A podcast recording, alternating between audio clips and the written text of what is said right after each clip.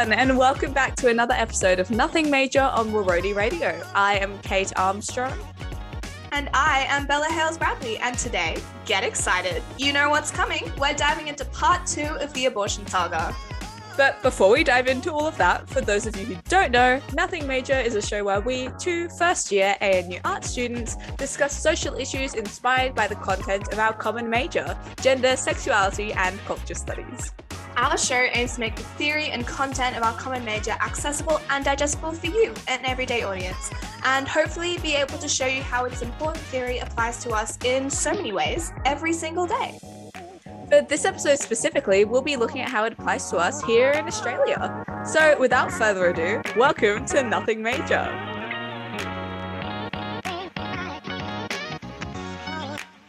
How are you doing today, Bells? I know a lot of our listeners have been eager for part two, and yes, finally it's here. Sorry about that, guys.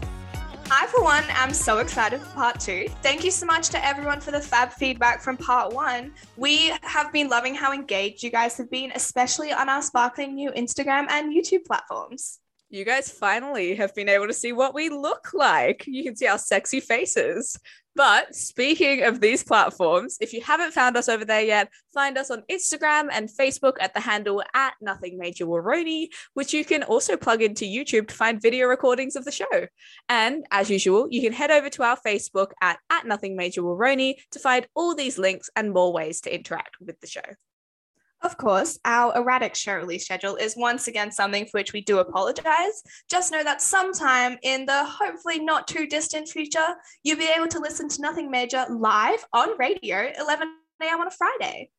Speaking of the show, its erratic schedule and our overall unorganized nature, if you guys ever have any questions, please be sure to either email us at radionothingmajor at gmail.com, no gaps and no caps, or otherwise you can chuck us a message on Instagram or comment on the Google form to have your say on the show and its content. Our uncertain publishing schedule will usually allow us to discuss your ideas in the next show, but we will always get around to them and we do really love reading them. We really do. It's really fun to see you guys engage with the show and get your ideas across. We and we always promise that we will get around to them eventually. Speaking of engagement, please let us know what you think about our current forms of media. What do you like? What do you don't? We're still playing around with what is and isn't working and would love and appreciate your feedback so immensely. Yeah, now you mentioned feedback, Bella. One lucky listener managed to get their question on the Google form just in time for us to discuss it on the show today. So, what are we tackling? So, you guys have thrown us some absolutely fire questions in the past, and today has been no exception. So, Cate, our lovely listener asked us how much of a say do we think a man in a heterosexual relationship should have in whether his partner should get an abortion? Should he have a say at all? You guys are really testing us this early in the show, having to deal with such a big and serious question. Ah, my brain doesn't work this fast. It's guys. tough. It's really tough. so, Cate, as a member of a committed long term heterosexual relationship, what's your initial answer? Wow, Bella, really calling out my personal life there. But yes, tis true. I can probably speak to this question as a member of relationship group sector peoples I think this question is really dependent on a few factors and the nature of the relationship between the two parties involved. But anyway, um, it, it depends on the nature of the pregnancy, the relationship of the parent, and the situation in general. Yes, for sure. I don't think it's easy as just saying yes or no, or man 50% say, women 50% say, because there are just so many factors which impact this decision. Yeah, 100%. So, though our lovely listener specifically asked about heterosexual relationships, we are not under the presumption that everyone in the world is cisgender and that a relationship between a man and a woman is the only arena in which this question may arise. We know that this is just not true, as it's not just cis women who access abortion care, and it's not just cis men that they enter into relationships with. Exactly. And this has been keystone to our discussions in the abortion saga. It's incredibly important to acknowledge that reproductive services rights are not limited to cis women, and thus it's not solely a women's issue when they're threatened. Yeah, definitely. Speaking of, this is a good time to disclaim that at Nothing Major, we use terms such as men and women. Where suited, these terms are not situated within their traditional binary and reference individuals who may align within or outside of these structures. I.e., when we say women, it encompasses all women and anyone in which a woman aligned experience might resonate or generate an understanding of specific issues that we discuss. And it's important that we say that now and not every time we mention each of the terms, because if anything, stressing over inclusion can accidentally move full circle into exclusion or segregation. Similarly, before we di- before we dive into answering this question, we want to, as always, provide you guys with a comprehensive content warning in this episode, much like the last. We will be having discussions on abortion rights, and in there there will be mentions of sexual assault, harassment, and sexual violence, as well as domestic violence. We're also going to bring discussions of religion in today's episode, but we'll pop that disclaimer in a bit further along. This is also a good time to note that when we are tackling listener questions, these are our personal views on the subject, only informed by our subjective opinions on the matter. Exactly. So, Cate, back to the question what are you thinking? So, for me, this is a big question. I've been with my partner for quite a long time, and we have a very equal relationship. We respect each other's opinions and usually work together in making decisions for us as a pair. But so far in our lives, the most important decision we've had to make for our relationship is probably which IKEA Tupperware we should invest in. I was there, guys, and it was a hell of a debate. The arguments from both sides were very strong what I, I, have to say, you've always got to be educated on your opinion. And I really think that my side of the debate won in that particular instance. But anyway, moving on. Abortion, on the other hand, is a really big concern and much bigger than the choice of IKEA Tupperware, funnily enough, Bells. But I think I'm really lucky in having a partner who is very respectful of women's rights, as all men should be, might I add but also very knowledgeable on um, abortion rights because you know he listens to the show and he is someone who respects the, the decision of an abortion is ultimately one for me to make as it concerns my body it's actually pretty funny. When we were writing the first part of the abortion saga, we were with our two closest male friends, which included Cate's partner. And this was actually a big point of discussion. And we feel super privileged to be able to have had this opportunity to hear their side of the argument yeah, it was really interesting to hear their takes. And it actually helped us form an answer to the listener question today. So, from my point of view, at least, in a heterosexual relationship, deciding for or against an abortion is ultimately the decision of the woman. It's her body, she has to carry and then birth the child. Obviously, anything that doesn't allow the woman to dictate what happens in the situation is going to be foregoing much of her autonomy as a human being.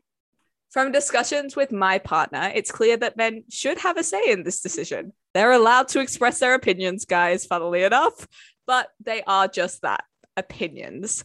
The woman, on the other hand, fundamentally has a right to the decision. Basically, I'm much the same. Where I personally stand on this issue if, is if that the woman who ultimately must carry a pregnancy, birth, and then potentially raise a child expresses her desire to access an abortion, I don't think the man's opinion should be able to stop this. He could express his discontent, but if he forces or coerces or convinces her to continue or alternatively terminate a pregnancy, it forgoes a level of her bodily autonomy, like I said, and her reproductive choice. So, what we're going to dive into more deeply today is how the governing and restriction of access to reproductive services acts as an avenue of male control. It's been seen that in some cases, children become a reason for women to forfeit escaping abusive relationships, and a man limiting her partner's access to or decision regarding an abortion could indeed be a way of keeping her within this cycle of domestic violence. But with that being said, each circumstance is going to be vastly different because despite what we think, straight relationships aren't all the same. it's crazy how the world works that way, Bells. right? Like, who would have thought? But what we're really trying to convey as like a quasi answer to our listeners' question is that, of course, in a heterosexual relationship, particularly in a committed one, men should most definitely be able to and also feel comfortable to express their opinions on whether or not a pregnancy, which they ultimately helped make, should or should not be terminated. Yeah, exactly. Guys, it takes two to tango, but it only takes one to carry a pregnancy. So it is ultimately the decision of a woman. And with that, Cate, we really have to get a wriggle on. But that was a fantastic discussion point and a great way to start off the conversation for today's show. So thank you again to our lovely listener. Yeah, such a good question. How are you guys predicting the questions that we need to integrate into the shows? In fact, I reckon that this question in particular was a really good way to introduce it, but we also need to recognize that it was a really heavy topic to start off with, mm-hmm. although that is the nature of discussions on abortion, I guess. Here at Nothing Major, we really like you to know that if you disagree with us or if you have a slightly different perspective to what we do, we completely respect that. We're not yeah. here to tell you guys what to believe. We're just compiling research and theory and ideas to hopefully help you guys understand better the things that we choose to discuss. Yeah, in fact, we'd love for you guys to tell us what you think about this issue on our Instagram page. Have your say in on the question via our Insta story. So, what do you think? In a heterosexual relationship, how much of a say do you think a man should have in whether his partner should get an abortion? And as always, if you may, might not feel comfortable doing so, you can submit an answer anonymously on our Google form.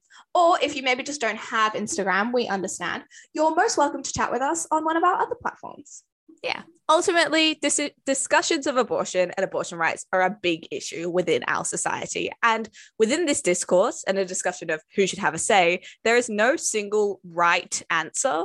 You all have a right to your own opinion on the subject because as we said everyone and every relationship is different.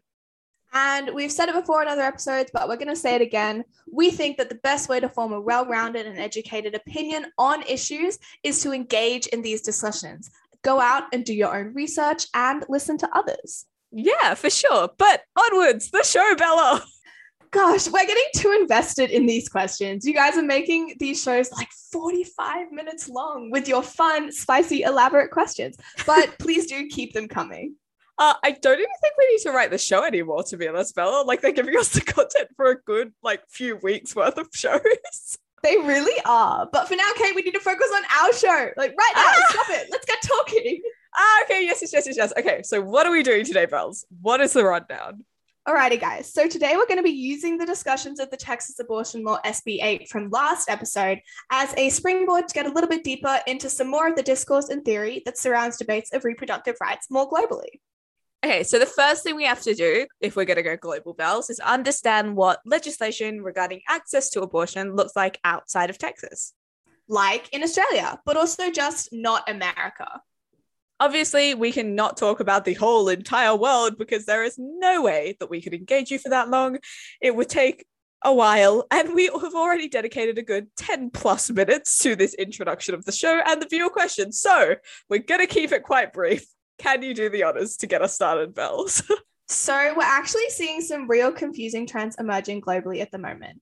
It's being observed that while in some places like Texas, there's being a dramatic regression of abortion rights, while in other places, they're making really positive inroads for access to reproductive rights and services. Like in Mexico, where in a historic step this year, the country's Supreme Court voted to decriminalize abortion at a state level in Veracruz, uh, unanimously ruling that penalizing abortion is unconstitutional. If you are more curious about what the legislation regarding abortion access looks like around the globe, we would highly recommend taking a look at the interactive map of the world's abortion laws, which was made by the Center for Reproductive Rights. We'll provide a link to this in our sources for this episode.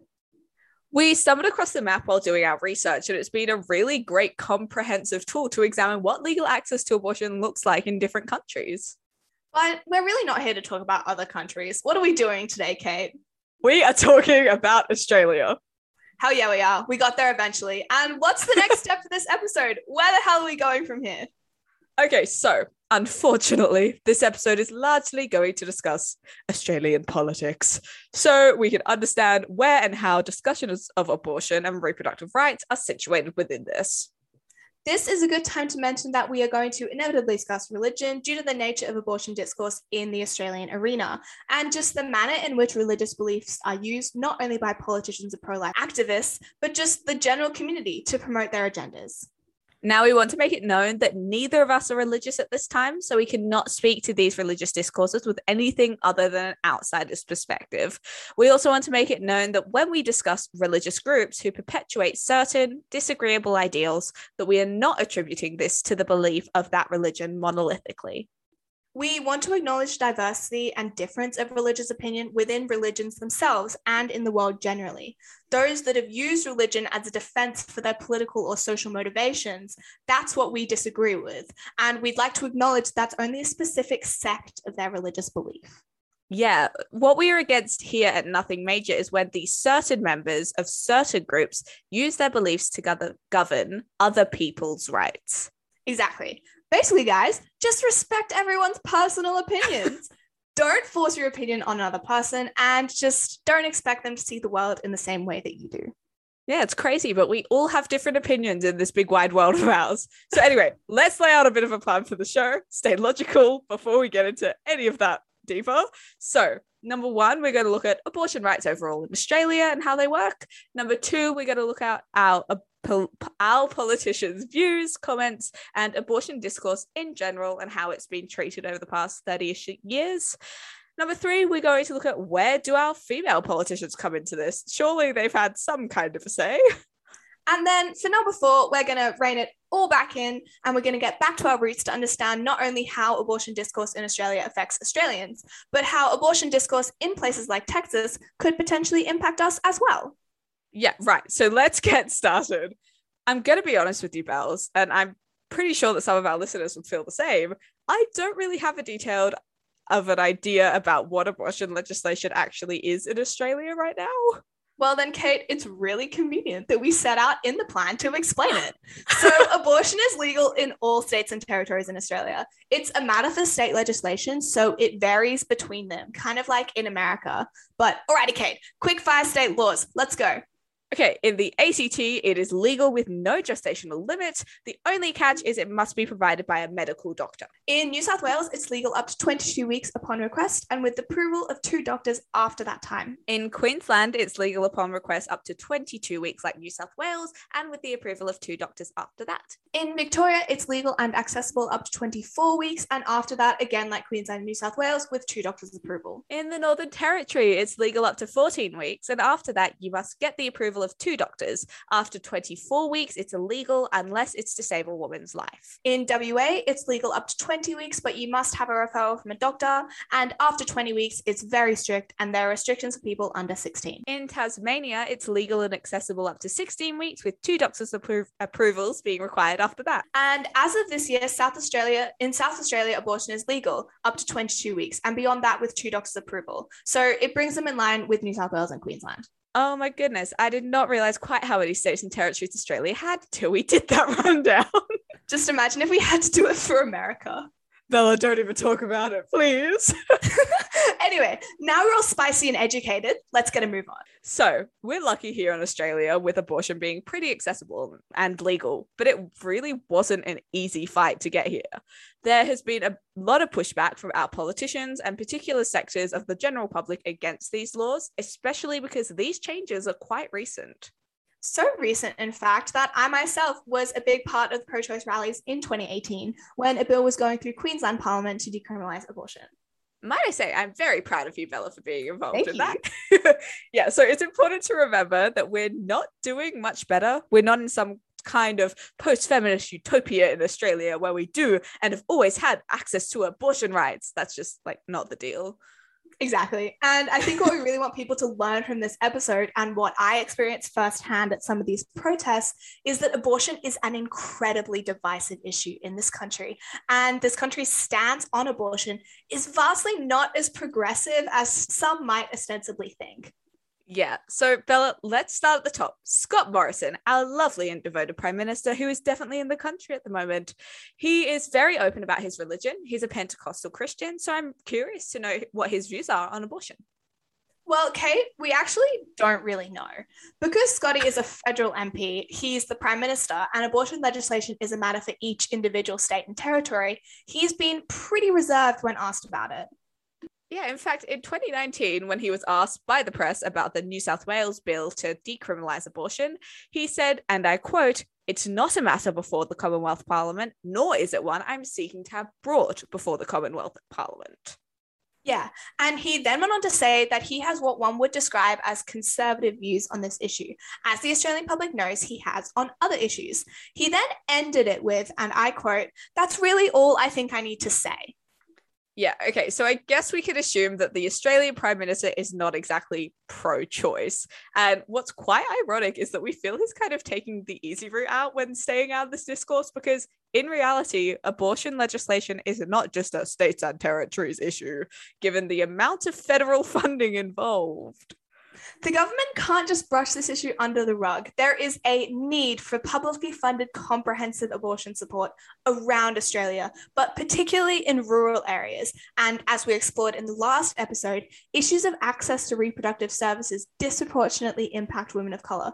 So it's a particular concern for Indigenous Australians who Scott Morrison is supposed to be representing as well yeah, this isn't just a political issue or debate to be had, something that our prime minister needs to recognize. He mm-hmm. said, and I paraphrase, that he doesn't find that that debate about abortion one that tends to unite Australians. And he certainly was not going to engage in the political elements of that discussion because he doesn't think it's good for our country. But Cate, the PM sentiment about staying out of such a divisive issue isn't exactly shared with other politicians, is it? So, we've seen a lot of attention drawn to issues of abortion decriminalization in Australia, as much of this occurs has occurred in the years from like 2016 to now. So, a lot of very well known politicians like ones that we know about now from both sides of the political debate, have entered into this arena and come out to some protests both for and against these proposed law changes. What we want to bring up is the fact that all the politicians that are against the recent reforms to state abortion legislation, they've justified it as a result of their religious beliefs. So it's pretty safe to presume that the PM, who shares a similar conservative religious identity, would be the same yeah, our very own former Prime Minister, Tony Abbott, was introduced at a pro life rally, which he spoke at back in 2018, as, and I quote, a legend of the conservative movement. What a title. What an introduction. I, frankly, am not looking forward to hear what he had to say. Yeah, I can't say it's the title that I'd like to be introduced as, but anyway, let's not be political here. Anyway, so first and foremost, when the New South Wales bill for the decriminalisation of abortion was being passed in 2018, Abbott described the bill as effectively infanticide on demand, referring to the crime of a mother killing her child within a year of birth. So he's making out that abortion is just a method for women to kill their children. The reference to infanticide is while false and just very odd, is specifically referring to the fact that this bill allowed voluntary abortion up to 22 weeks, but it also allowed someone to undergo the procedure after that time, provided they had the permission of two doctors. So, for context, this is the law that is currently in place in New South Wales, Queensland, and South Australia, and it appears in a similar form in the other states. What's important to take away from these comments coming out of our elected officials is that they continue to compare abortion, a fundamental healthcare procedure, to murder. As we mentioned in the last episode, this is just not true. The general consensus from a medical perspective is that a fetus is not a baby. Conflating abortion to deplorable acts like murder is not an uncommon argument, though. In fact, Barnaby Joyce, our current Deputy Prime Minister, the man, the myth, the model of good family values, described it as the slavery debate of our time and compared the New South Wales abortion bill to the American slave trade. Oh my goodness. This is also a good time to point out that as Scott Morrison is currently out of the country at the time of this recording, Mr. Joyce is our acting Prime Minister. Mr. Joyce's remarks, along with those of other parliamentarians at both state and federal levels, are just insulting and deeply blind to the struggles that people of color face in this country. Comparing any modern struggle to the trauma enacted upon minorities, which continues to have significant intergenerational impacts to this day, both in these communities and integrated into the very structures of our society, is frankly just inexcusable. Of course, we can't speak to these issues as we are white women living on stolen land. But with the knowledge of our nation's colonial history, it's easy to recognize how disrespectful comment like comments like these are and that they need to be addressed. People who oppose abortion have every right to do so. What we want to critique and what we want you as a listener to take away from this episode is that they can go about expressing their views in a completely ignorant, unfounded, and frankly damaging manner. It's damaging that in a lot of this pro life rhetoric even when it's spread by public figures that represent us in national parliament, a lot of this rhetoric is false or just blatantly misleading. But Cate, there's more? Well, when speaking at pro life events against the abortion reform moving through their respective state parliaments, both Barnaby Joyce in New South Wales and Matt Canavan in Queensland claimed that abortion access allowed under the proposed bills would be used as a method of sex selection just pointing out that Barnaby Joyce and Matt Canavan are just two examples. They're not alone in the slew of well known public figures making this claim. So, with modern science, you're able to find out the sex of a fetus as early as 10 weeks, which is just four weeks after the current six week law in place in Texas, which we have seen collective public outrage towards. So, Cate, doesn't that mean if people wanted to use abortion as a means of terminating a pregnancy based on a desired sex, wouldn't they already be doing it? Yeah, Bella, they would have. This just further shows the dramatization of this issue by some Australian politicians to the point where they are no longer providing rational or logical arguments to support their point of view.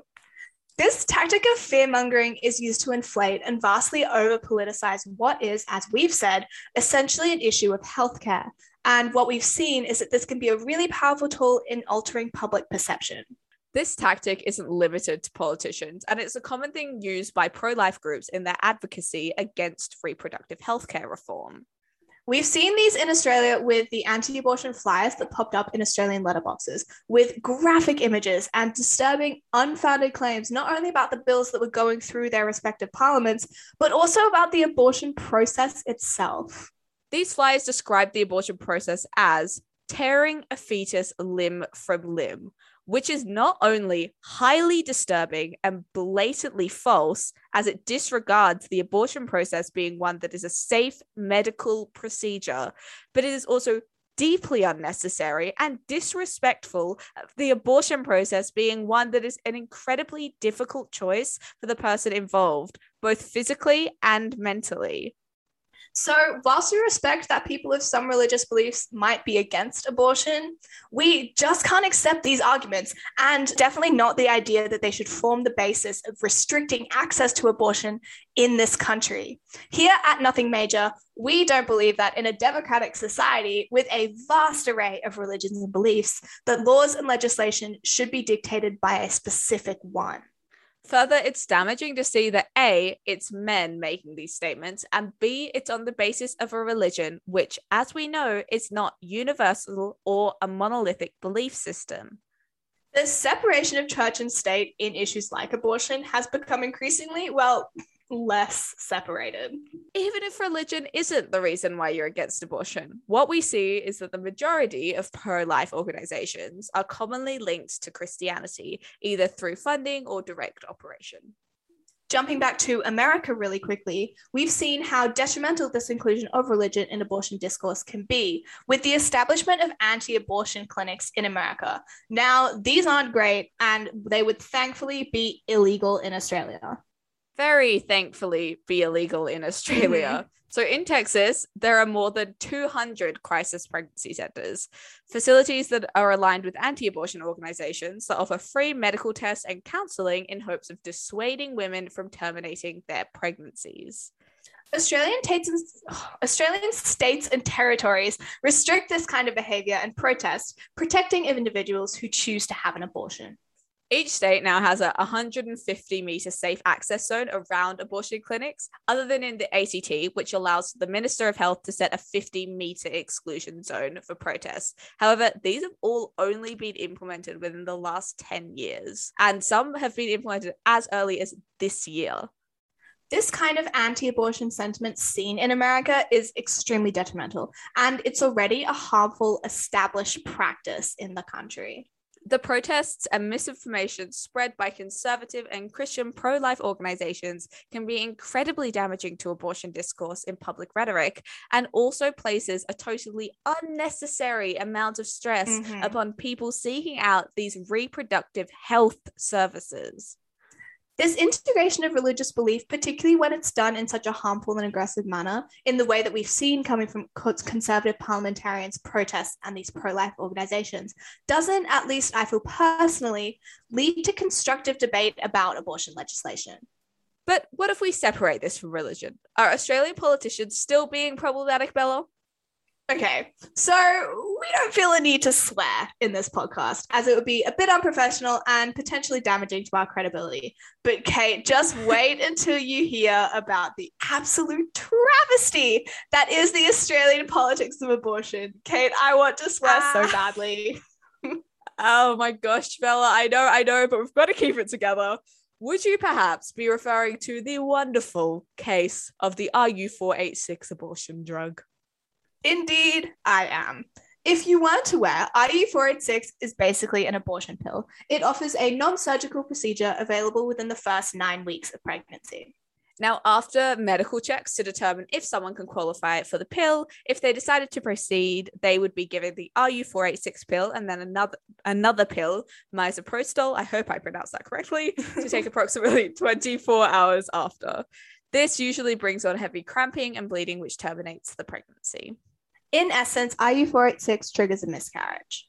This can at times be a safer and easier method of abortion than surgical procedures, and the fact that it was not allowed in Australian markets before 2006 is a big issue politically and socially, and one that we haven't really addressed in Australia properly.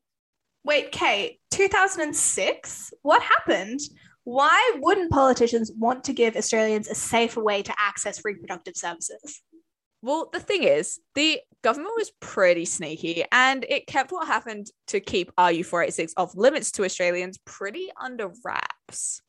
Basically, in 1996, Prime Minister John Howard made a secret deal with the staunchly conservative Tasmanian Senator Brian Harradine to vote in favour of the privatisation of Telstra. The only catch was that, in return, the government had to vote with Senator Harradine on the restriction of the RU486 abortion pill. But Bella, how did they do that? Why are politicians making medical decisions?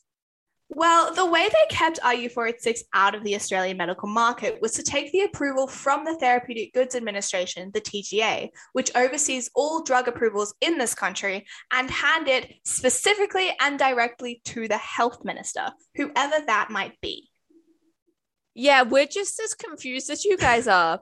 They don't quite seem to add up, do they? You know, the basic fundamental medical rights of a woman for Telstra. So basically, in order to access RU486, you had to get specific permission from the federal health minister, which is just vastly unachievable. And that was the point to make accessing RU486 unachievable. And this change stayed in place from 1996 to 2006. 10 years, guys, an entire decade. And the overturning of this rule was not an easy feat. It was staunchly defended by the men in Parliament House at the time, including the Health Minister Tony Abbott.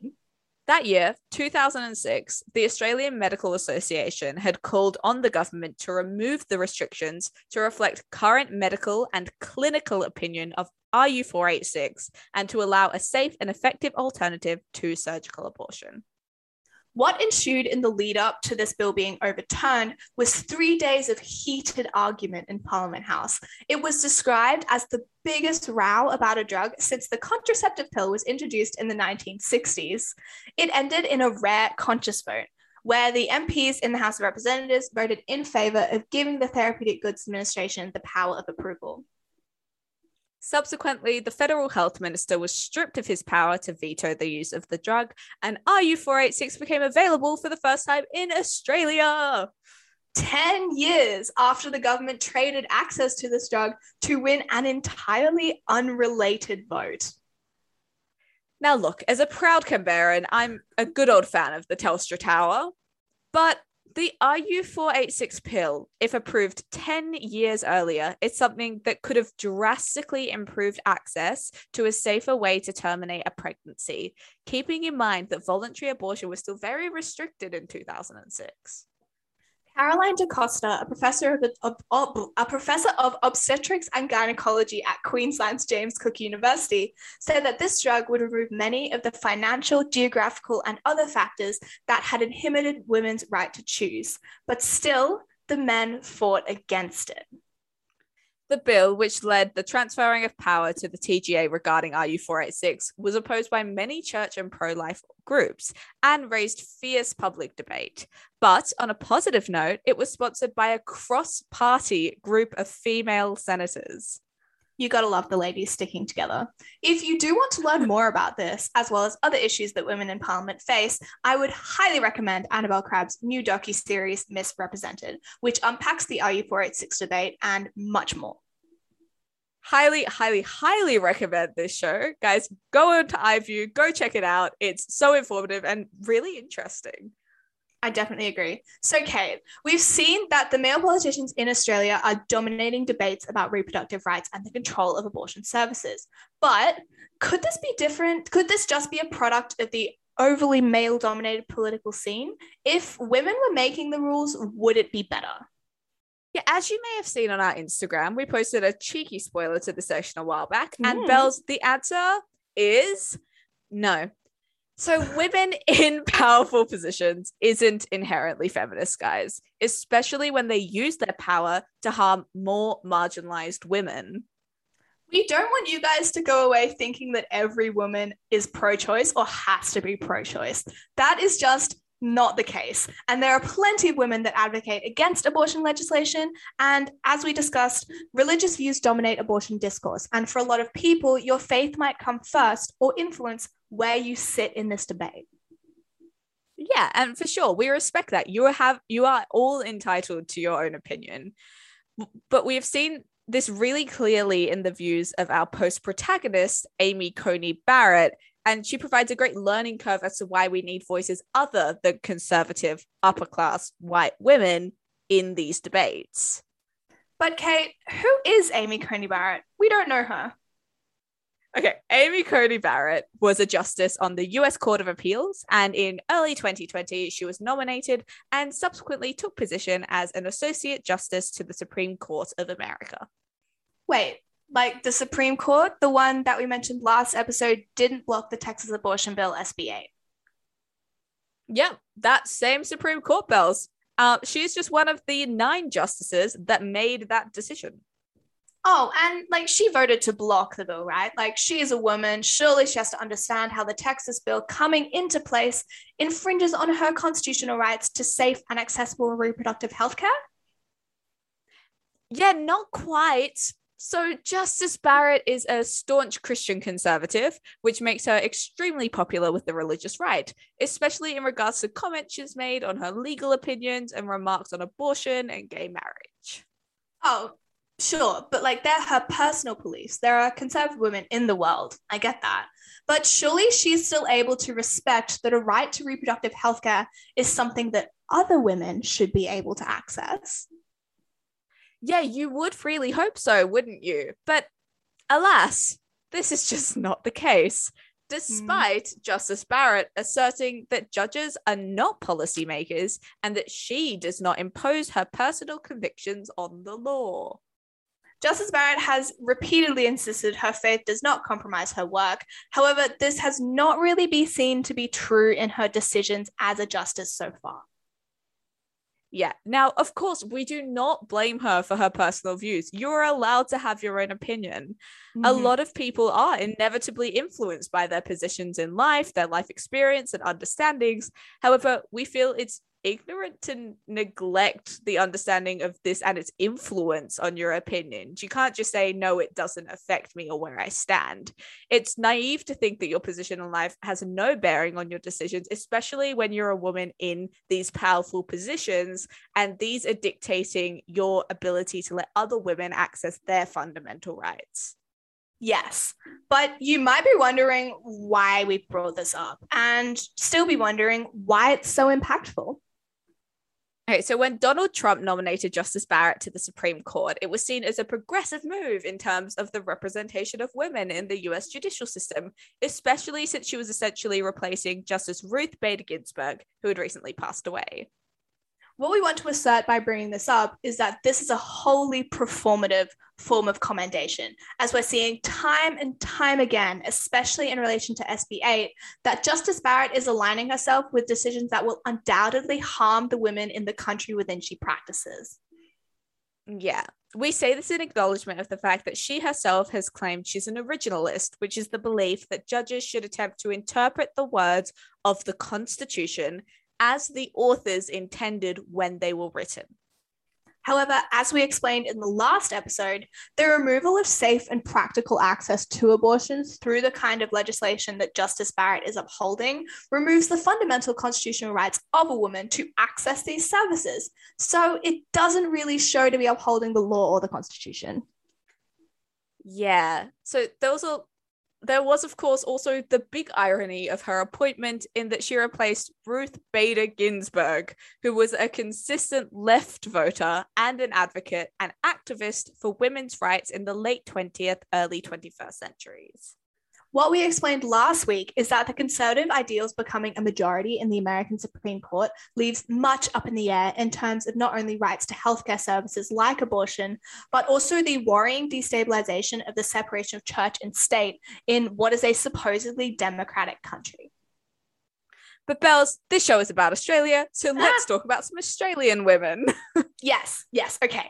Obviously, much of what we said about Justice Barrett, though, can be relayed onto women who align with religious conservatism in Australia. But we wanted to bring up some specific examples just so we can help you understand better. So, the first woman we want to bring up is Amanda Stoker, who is a socially conservative Liberal National Party senator from Queensland. And she has publicly declared herself as a proud conservative Christian who believes Christian values are under attack in Australia. Senator Stoker was recently appointed by Scott Morrison into cabinet as the Assistant Minister for Women.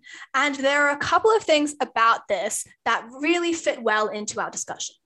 So, Senator Stoker, much like her male counterparts in the LNP, is known for making appearances at pro life rallies, and she hasn't shied away from expressing her views on the changes to abortion legislation that have been occurring in the past few years. She's become rather irregular at the March for Life events in Queensland, and that in and of itself is concerning in terms of her portfolio. But in her addresses to these rallies, she brings up many of the standard religious anti abortion talking points that we talked about earlier. Which, as we said, are just frankly unfounded, damaging, and highly dramatized. She's also voiced her opposition to the 150 meter exclusion zone around abortion clinics, which is in place in most state and territory legislation. And she's arguing that protesters have a right to conduct, quote, respectful conversations and silent prayer. Now, we know that respectful conversations and silent prayer are far from what happens at these protests. And it's worrying to hear her fighting to uphold the rights of protesters over the rights of Australian women who she represents to access reproductive services safely and free from unnecessary stresses. Having Senator Stoker speak about this so candidly really adds to the stigma of accessing abortion services. And this, combined with the proliferation of anti abortion sentiment that she encourages, could lead to women, especially those from disadvantaged backgrounds, avoiding accessing these services in what we know is a safe and professional setting. We think this is just outrageous, basically, that the Assistant Minister for Women is advocating for restrictions or bans on what is simple and safe healthcare for people she is meant to represent. Despite your personal standing in life, despite your personal opinion, when you represent the broader majority of women in Australia, you need to focus on what is best for everyone collectively. Exactly. Dale Kelleher from Children by Choice, which is a Brisbane based counselling and advocacy group which had a lot to do with the fight to legalise abortion in Queensland in 2018, said about Senator Stoker that she's simply not able to take into account the needs of Australian women and their healthcare in relation to her views. There's a massive inconsistency with her conservative religious views, especially on a women centric issue like abortion, and her role as Assistant Minister for Women. So she's a woman in a powerful position, but she's being superseded by her views and beliefs. And it's hard to think about how her increased visibility in this position could be an avenue for the manifestation of so much more disadvantage for Australian women. Exactly, but she is not the only woman. Exactly. I was pretty involved in the public fight to decriminalise abortion in Queensland in 2018, and I wanted to bring up a speech that the then LNP leader, yeah, so she was the leader of the opposition, Deb Frecklington, made right before the bill was put to a conscience vote in Parliament. So basically, it's a hell of a speech, and we'll link it Mhm. in our sources this week. But there are some specific points that we want to unpack in terms of why, when intersected with other facets of religion and political ideology, some pa- women in powerful positions can be harmful. She framed the new bill as one that would forfeit any hope of protecting women, which is odd, Cate. Frecklington asserted that instead of providing abortion, we should have better services in terms of counseling and better safeguards for women who are coerced into abortions. And we fundamentally agree with Mm. this, but I we don't understand why they should be mutually exclusive things. Like, why is it just one or the other, Bella? We also know from the discussions of the last episode that increasing the safety, availability, and public awareness of access to abortion as a form of healthcare is actually a pretty crucial way to protect women. Yeah, especially those in rural communities, those left vulnerable by domestic or sexual violence, or those without the socioeconomic privileges to access healthcare. Basically, what we want you to come away from this part of the episode is with is an understanding that women who seek to use their political or religious beliefs to stand in the way of effective access to reproductive care, which is something that will inherently harm more marginalized women than themselves, it's equally as damaging as when their male counterparts do it. As we saw in the RU 486 debate, the fundamental right of reproductive healthcare should be one that unifies politicians. And with that being said, when Australian politicians are overwhelmingly male and the female politicians are overwhelmingly white, the considerations of intersectionality and social disparity that we brought up just now might not be and usually aren't even considered. And this might not happen until we see Australian politics represent the Australian population. Okay, so wow, a lot has been covered in this episode. you, our lovely listeners, have stuck with us for such a long time. And frankly, I'm really confused right now. So I'd be impressed if you weren't. so, shall we go over everything, Bella? Yes, I'm so confused. Okay, so point one was establishing Australia's abortion legislation and establishing that, well, it's legal and accessible. Yeah, but as point two mentioned, getting this far has not been an easy fight, especially with Mhm. politicians using their religion as a defense for advocating for the implementation and enforcing of discriminatory and restrictive legislation. Side point 2b, we slid in there, is that religion is not inherently bad, but when it's used to justify laws and standpoints, especially in a country which prides itself on multiculturalism and diversity, However questionable the actual execution of this in Australia, socially and politically, is. it's just ignorant, unfounded, and frankly, it's damaging to advocate the establi- for the establishment of legislature on the basis of the beliefs of one sector of one religion. These laws should allow individuals to choose whether they access these services, not have this decision made for them. Which brings us to point three fundamental rights to reproductive health services are not a political bargaining tool. They're not to be used to aid in political discourses, as seen in the frankly disturbing case of RU 486. What we want to reinforce is that this should be acknowledged as an issue of healthcare, not one of politics, and it should thus be governed as such. And as we established in point four, women in power is not an inherently progressive act. Placing cis, conservative female politicians at the forefront of this debate is equally detrimental to any other conservative politician dominating these discourses. We need to recognize that this is not going to increase access for women in marginalized communities. So, Cate, what the hell are we concluding this with? Well, what we've established in the wonderful two parts of the abortion saga, America and Australia, is that abortion is a divisive issue. So we need to link these two parts together. Well, what we know is that the abortion bill in Texas was pushed by conservative Christian men. And we've just unpacked that a concerning sect of our Australian politicians share similar ideologies. Due to our relationship with the US, Australia has been politically influenced in the past by what happens there. So, the continual upholding of male supremacy and newfound conservative control in America could potentially fuel the fire on those fights here, and that could be really heavily detrimental. This continues the cycle of social disparity that is a direct result of this issue, as well as many others.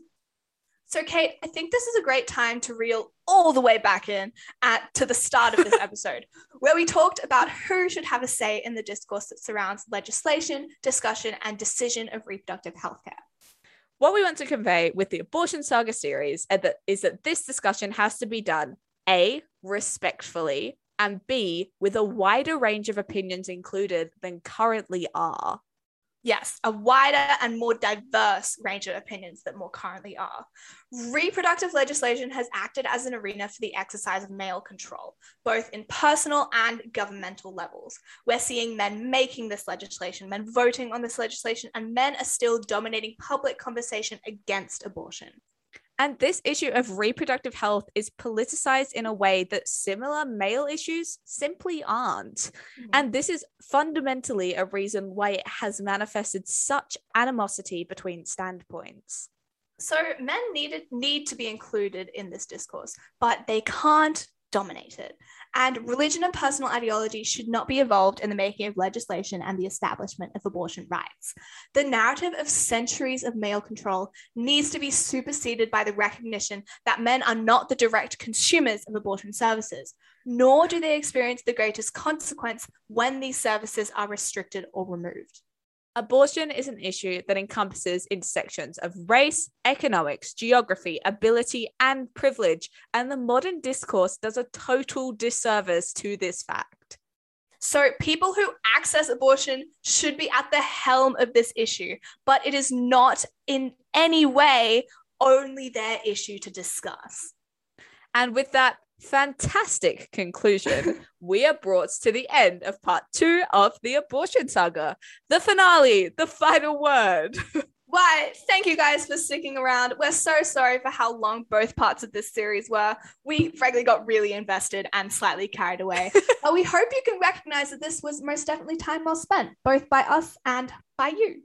So, what do you guys think? Where do you guys stand? We hope that you found this two part special informative and educational, and that you're feeling prepared to enter abortion discourse with an informed opinion. As always, all research material for today's show will be uploaded to our Facebook page for your viewing pleasure, so that maybe you can go into a deeper dive into the content from today's show, and you could go down a journal article spiral like we did. But also, we're uploading it so we can prove that we've actually made informed comments on these issues yeah, guys, we promise we know what we're talking about. if you want to find out more about Nothing Major or Woroni, follow us at, at Nothing Major Woroni on Facebook and Instagram, or find us on Spotify or YouTube. Otherwise, if you'd like to get in touch with us, if you have any comments on this special series, if you want to participate on our show or have any suggestions for us, please don't be afraid to send us an email on radionothingmajor at gmail.com. That is radionothingmajor at gmail.com. Also, as always, never be afraid to send us a DM on Instagram and interact with our stories, which will hopefully allow us to engage with you guys and get your opinions on the issues we discuss. But unfortunately, that's all you'll have to hear from us today. I have been Cate Armstrong. And I've been Bella Hales Bradley. And as always, we'd like to remind you to stay safe, stay educated, stay sexy, and honestly, if that's the last you wanted to hear from us, it's nothing major. You've been listening to Nothing Major on the Woroni Radio. See you next time.